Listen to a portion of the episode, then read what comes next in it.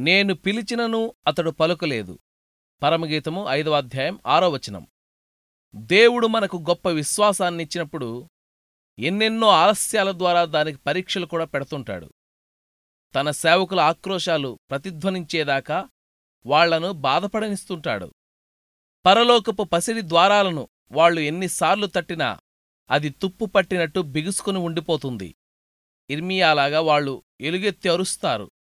మా ప్రార్థనలు నీకు చేరకుండేలా మబ్బు వెనకాల దాక్కున్నావు అంటూ ఈ విధంగా ఎందరో పరిశుద్ధులు ఎంతో కాలం ప్రార్థనలకు జవాబు రాక కనిపెట్టుకుని ఉన్నారు.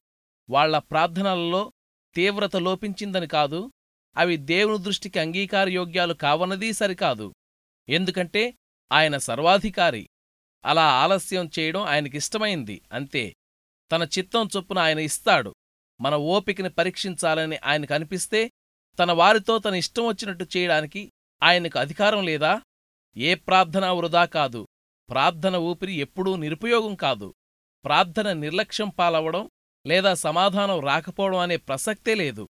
దేవుడు మన ప్రార్థనల్ని నిరాకరించాడు త్రోసిపుచ్చాడు అని మనం అనుకునేవి కేవలం ఆలస్యాలే సుమి.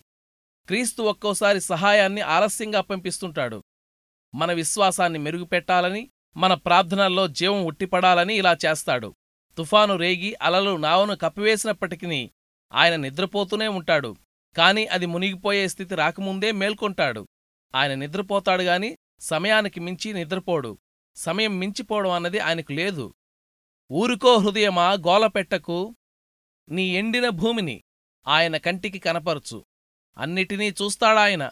నిరాశా నిశీధిలో ఉషోదయం కోసం కనిపెట్టు. దేవుడు దిగివస్తాడు దయతో ఎండిన నదుల్ని నీటితో మృత్యు చీకటిని వెలుగుతో నింపి బ్రతికిస్తాడు.